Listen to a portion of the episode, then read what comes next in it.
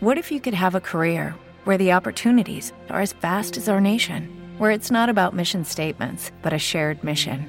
At U.S. Customs and Border Protection, we go beyond to protect more than borders from ship to shore, air to ground, cities to local communities. CBP agents and officers are keeping people safe. Join U.S. Customs and Border Protection and go beyond for something far greater than yourself. Learn more at cbp.gov/careers.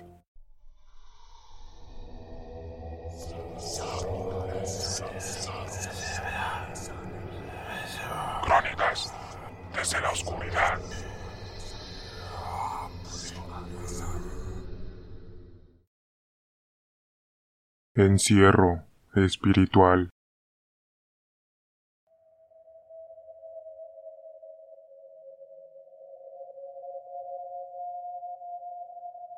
Cuando tenía 14 años conocí a gente muy extraña, con la que viví experiencias realmente aterradoras. Algunos de ellos yo los consideraba amigos. Aunque eran ya mayores, yo no tenía idea de quiénes realmente eran y a lo que se dedicaban. Sucedió que cierto día me invitaron a un encierro espiritual. Así le llamaban. Ellos se dedicaban a ayudar a gente en centros de rehabilitación de adicciones. Para los que no tienen idea de cómo funcionan estos centros, he de decirles que son sitios en donde las personas que tienen alguna dependencia al alcohol u otra sustancia acuden para que sean ayudados a superarla. Es común que en estos lugares la fe sea una herramienta empleada para ayudar a estas personas a vencer las adicciones. Pero creo necesario el ponerlos en contexto de cómo se trabaja en algunos de estos lugares, en específico al que me llevaron. Este encierro espiritual duraría tres días. Viajamos rumbo a Colima, cerca a Manzanillo por poco más de seis horas. Nos trasladamos en varios camiones. Iba gente que nunca había asistido a estos encierros, tal como yo, pero también iba gente de mucha experiencia en esto. Llegamos a Colima cerca de las dos de la madrugada. El lugar era una hacienda en las montañas. No contaba con luz eléctrica y prácticamente se encontraba en medio de la nada y aislada de todo. Incluso la red telefónica era muy mala. A todas las personas que nunca antes habíamos asistido, nos sentaron en mesas con veladoras. Lo primero que pensé fue que debido a la distribución de las mesas, así como la manera en que se encontraban ambientadas, nos darían de cenar. Pero estaba equivocado. Éramos aproximadamente treinta personas quienes nos encontrábamos sentados, todos sin experiencia, todos sin haber asistido jamás a ese lugar. Alrededor nuestro y de pie se encontraban mis amigos, junto con otras personas que yo no conocía, pero que parecían controlar el lugar. Estaban distribuidos de tal manera que parecía que cuidaban que no escapáramos. De pronto el silencio que reinaba fue roto por un hombre que entró gritando y maldiciendo. Nos hablaba a quienes nos encontrábamos sentados. Preguntó si pensábamos que veníamos de día de campo. El hombre se reía, nos ofendía y ofendía a nuestras madres. A todos nos tomó por sorpresa, y como nadie sabía en realidad qué sucedía, Pensamos era una broma, una broma de muy mal gusto. Así que algunos reímos, pero enseguida guardamos silencio cuando este hombre con una voz llena de ira volvió a gritar diciendo dejáramos de reír, pero con malas palabras. Esto nos asustó e hizo que varios volteáramos a mirarnos desconcertados. Transcurrieron seis horas, tiempo en el cual varias de las personas que parecían controlar el lugar nos contaron sus vidas, pero a la par nos ofendían de una manera por demás humillante. En este punto, por el tipo de personas, los insultos y el hermetismo con el que parecían custodiarnos, llegué a pensar que se trataba de una secta satánica, y estaba convencido que no podría retirarme ni escapar, ya que ni siquiera sabía dónde me encontraba. Así que terminé por resignarme y dejar que transcurriera el tiempo hasta que el reloj marcó las seis de la mañana. Todos estábamos muy agotados, y estas personas nos pidieron que fuéramos a dormir. Nos llevaron a unos cuartos que no contaban con ningún mueble ni piso, y ahí sobre la tierra como de una cobija que había llevado, y me sumí en un sueño reparador que tanto necesitaba. No dormimos mucho tiempo, ya que nos despertaron a las 10 de la mañana para continuar con la terapia que nos venían dando hacía apenas unas horas. Solo que en esta ocasión fue un poco más amigable y sin tantos insultos. Durante todo el día estuvimos en este tipo de reunión. Al igual que un día antes, nos permitieron dormir solo un par de horas. El siguiente día fue un tanto diferente, debido a que a las 12 del día uno de mis amigos quien me había llevado ahí, me vendó los ojos diciendo tenía algo especial que mostrarme y me condujeron por un camino cuesta abajo. Recuerdo que oramos por cerca de treinta minutos. Después me pidieron que abriera los ojos y que mirara al cielo. Me dijeron que Dios tenía un regalo para mí. Los abrí pensando que me darían un abrazo, pero no había nadie de los demás experiencias cerca.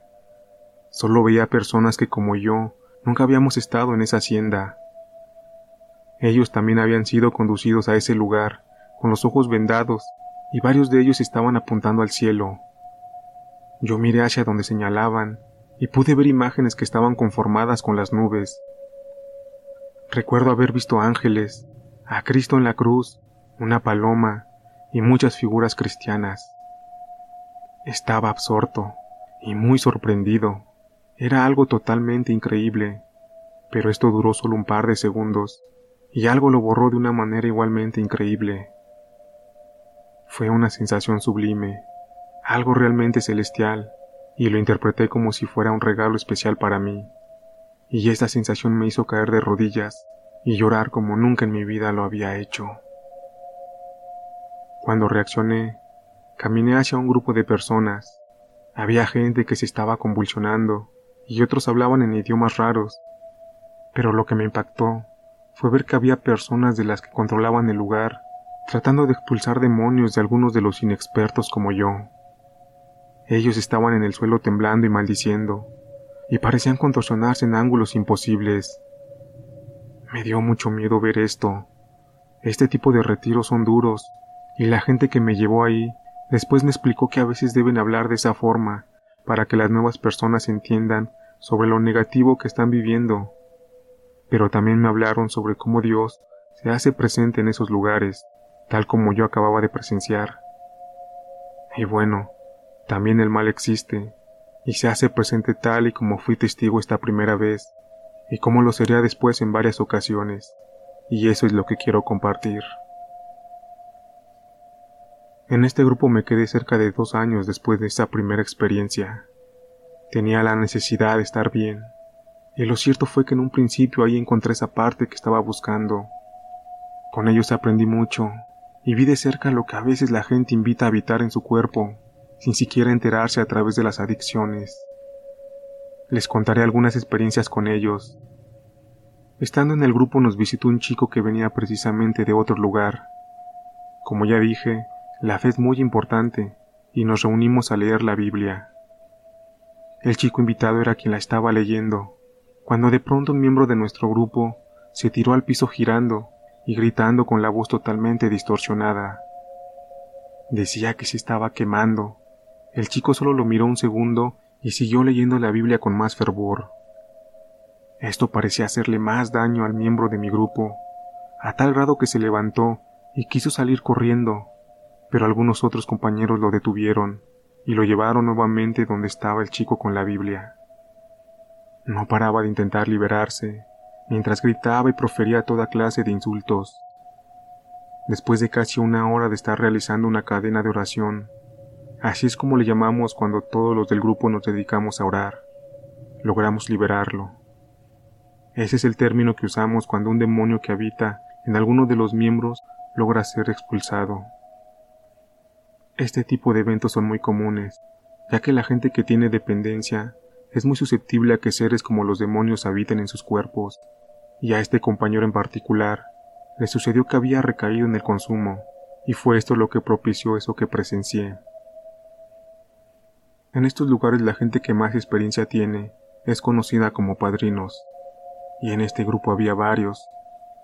Ellos son los que tienen la experiencia, y por lo general son quienes organizan las cadenas de oración. Había un chico que asistía de manera irregular al grupo. Era bien conocida su dependencia, y esta no lo dejaba asistir con más regularidad. para que terminara de rehabilitarse. Sucedió que lo convencieron para acudir a un encierro espiritual.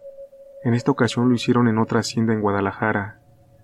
Una vez en el lugar, mientras hacíamos una cadena de oración, el chico se puso muy mal. Empezó a convulsionar. Lo colocaron sobre una mesa. Todo parecía tan irreal, debido a que no había luz eléctrica y usábamos velas para alumbrarnos. Cuando lo estaban colocando sobre la mesa, uno de los padrinos me mandó a traer agua y sal. Cuando volví con ambos, vi al padrino meter un crucifijo dentro del agua y agregar sal. Después de un rato de oración, y sin que el chico dejara de convulsionar, el padrino lo roció con el agua, y el chico se retorció de una manera horrible, mientras emitió un alarido espantoso. Lo que vi con ese chico fue realmente increíble, pero también fue muy aterrador. Mientras oraban por él y se hacía todo lo necesario, este chico logró expulsar seis demonios distintos. Salían a través de su boca en una especie de masa de carne viscosa, que una vez que estaba completamente fuera, el chico terminaba escupiendo. Cuando caía al piso el padrino me pedía arrojar a tierra sobre eso, acompañada de sal. Esto se repitió seis veces, con seis masas viscosas distintas.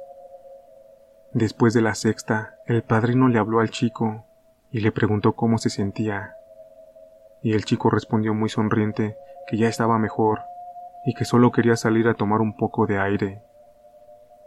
El padrino le dijo que podía salir si así lo deseaba, siempre y cuando besara el crucifijo. Pero el chico pretextaba muchas excusas, así que el padrino con mucha decisión tomó el crucifijo y lo colocó sobre su frente el chico volvió a convulsionar, pero esta vez de una forma más violenta. Otro padrino que estaba ayudando a sujetarlo emitió un grito de espanto y asombro, mientras su mirada se clavaba en una pierna del chico. Todos miramos hacia donde el padrino miraba y pudimos ver una protuberancia que se movía, recorría su pierna, desaparecía y volvía a hacerse visible en su brazo, en la otra pierna e incluso en su rostro. Después de mucho tiempo de oración, al final logró escupir una última masa viscosa.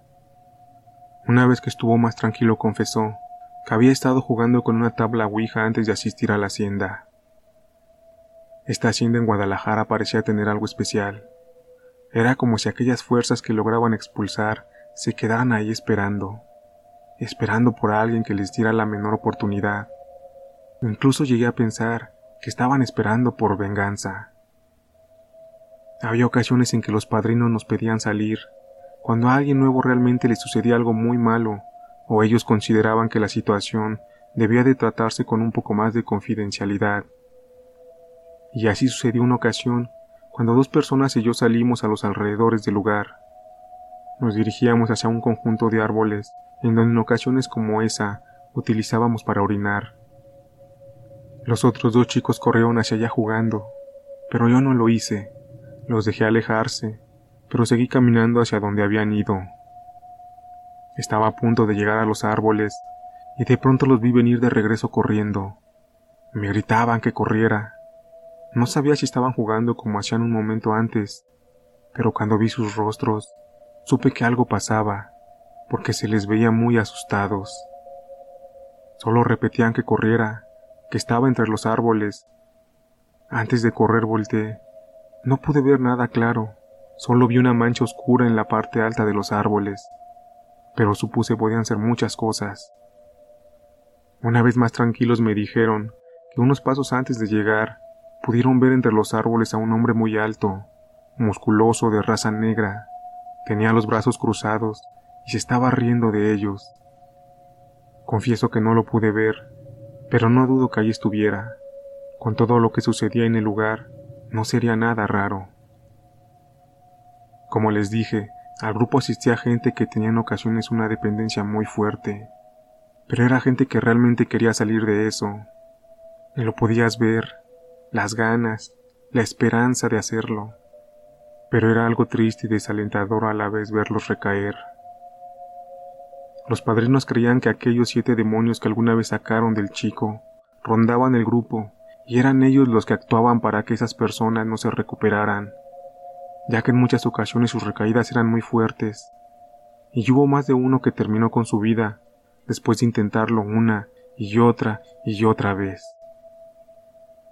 En otra ocasión, llegó una persona con dependencia de sustancias muy fuertes, quien también había practicado la brujería por muchos años, y de quien se decía era un nahual.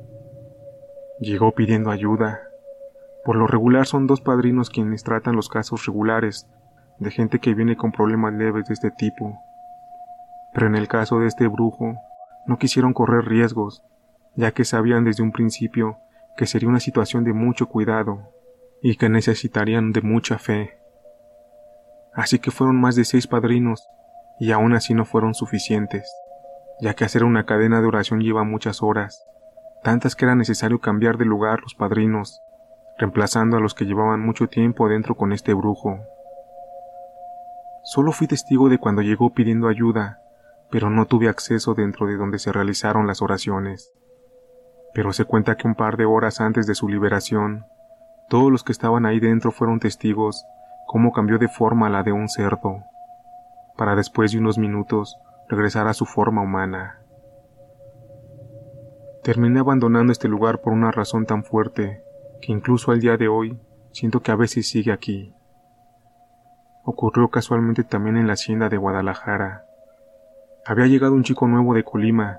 El mismo chico me escogió para que yo asistiera al padrino que lo iba a ayudar. El padrino y yo lo llevamos a un lugar apartado del resto de los demás para tener un poco de privacidad. Eran las once de la noche cuando empezamos a orar por él. El chico pareció caer en un trance, como si estuviera dormido. El padrino se levantó y me dijo que fumaría un cigarro. También me pidió no dejara de orar por el chico.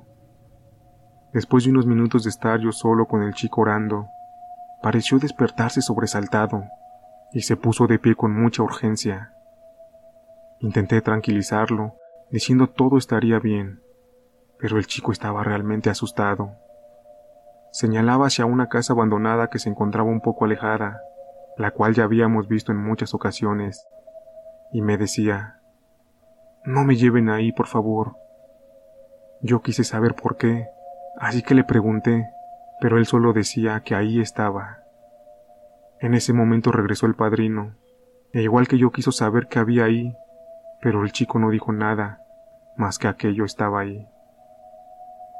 En el fondo yo recordaba aquellos siete demonios y la descripción del hombre de raza negra que habían visto mis amigos, y algo muy dentro de mí sabía que era eso a quien se refería el chico. No lo quise decir porque no quería asustar más al chico y también porque no quería sentirme tan asustado, pero yo sabía que era eso. Lo llevamos a un lugar donde había más gente para intentar que tuviera más tranquilidad. En ese momento ya eran las doce o la una de la madrugada. Oramos de nuevo, y casi de inmediato el chico cayó en una especie de trance nuevamente. El padrino me murmuró que el chico traía algo dentro. Esto mismo yo lo imaginaba por cómo le afectaban las oraciones. El padrino se levantó de nuevo y me pidió continuara, pero que por ningún motivo mirara sus ojos. Asentí y se alejó, diciendo que no tardaría. Yo me encontraba hincado rezando. Estaba mirando los pies del chico, quien estaba tendido en el piso pero una fuerza me hizo subir la vista en contra de mi voluntad, y cuando llegué a los ojos del chico, éste los abrió, pero no había nada en ellos. Lo único que podía ver era una cuenca blanca, carente de ojos. De la nada pareció resplandecer un brillo que emanaba calor, y pude sentir ese calor entrar por mis ojos, recorrer mi cuerpo y salir por mis pies.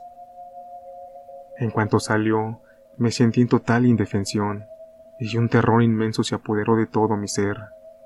Era como si eso que acababa de entrar se hubiera llevado todo el valor que había dentro de mí, todo el valor que había acumulado desde que era un niño. Pese a que ya había sido testigo de infinidad de cosas en esa hacienda, en la otra, en los grupos, y de cierta forma empezaba a acostumbrarme, y estaba consciente de que yo ayudaba a combatir todo aquello. En ese momento me sentí como un niño perdido y solo.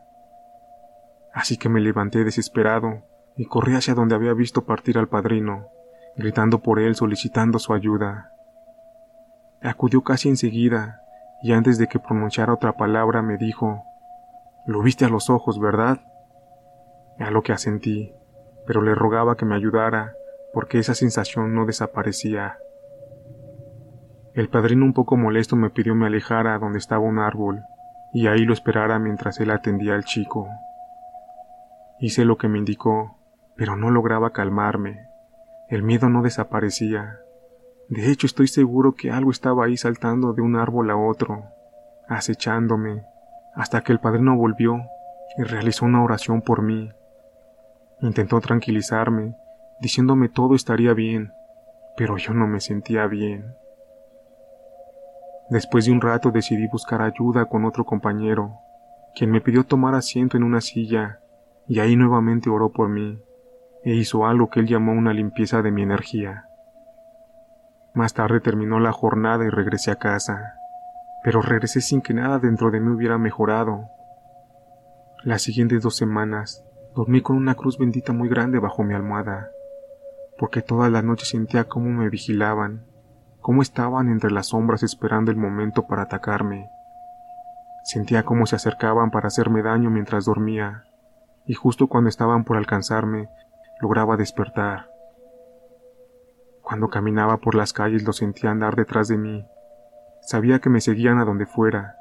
No me daba ni un momento de tranquilidad. Los veía acechar entre la oscuridad de cualquier rincón. Estaba desesperado. No sabía qué hacer ni a quién acudir. No quería acudir al grupo. Tenía vergüenza. Así que decidí ir con un sacerdote católico. Sentía miedo entrar a una iglesia. No sé si por su gestión o realmente era algo provocado por esto que me atormentaba. Pero con todo el temor lo hice. Esperé que terminara la misa y me acerqué con el sacerdote. Le expliqué que estaba seguro, un demonio me seguía por todos lados. Ni siquiera me recomendó nada. Creo que hasta pensó que yo estaba intoxicado o algo. Solo me ignoró y no quiso ayudarme. Pensé que solo había un lugar a donde acudir mi última esperanza, así que fui con una de las personas de más experiencia en el grupo. Hice a un lado mi orgullo y mi vergüenza y acudí con él. Lejos de tratarme como yo pensaba, se portó muy comprensivo. Incluso antes que le dijera cómo me sentía, él mismo describió lo que me pasaba. Me citó en su casa ese mismo día por la tarde-noche. Acudí y me pidió me recostara y cerrara los ojos y entonces oró por mí. En ese lugar tuve una visión de algo que iba a protegerme, y así sucedió. Es algo difícil de describir, pero de alguna manera algo me hizo saber que yo estaría bien. Aunque he de confesar que esos demonios o ese mal nunca se fue del todo. Aún hoy, quince años después, a veces puedo sentirlo cerca, pero sé que estaré bien, que algo me cuida y protege, y creo que es Dios. En este grupo conocí gente de todas las religiones, satánicos, brujos y otras más. Y he llegado a la conclusión de que lo que ya había sí era Dios, pero también estaba el mal. Quiero decir, que pienso el mal siempre se disfrazó para estar entre nosotros. Digo esto porque en el grupo siempre hubo peleas, envidias, incluso algunos sufrían recaídas, y consumían estando ahí en el grupo. Jamás quise saber más sobre ese lugar y espero jamás regresar. Es una experiencia que si bien la primera vez que la viví supe que Dios estaba ahí, Él también me abrió los ojos para darme cuenta que también estaba el mal aconsejando, tentando y haciendo tropezar a quienes buscaban ayuda.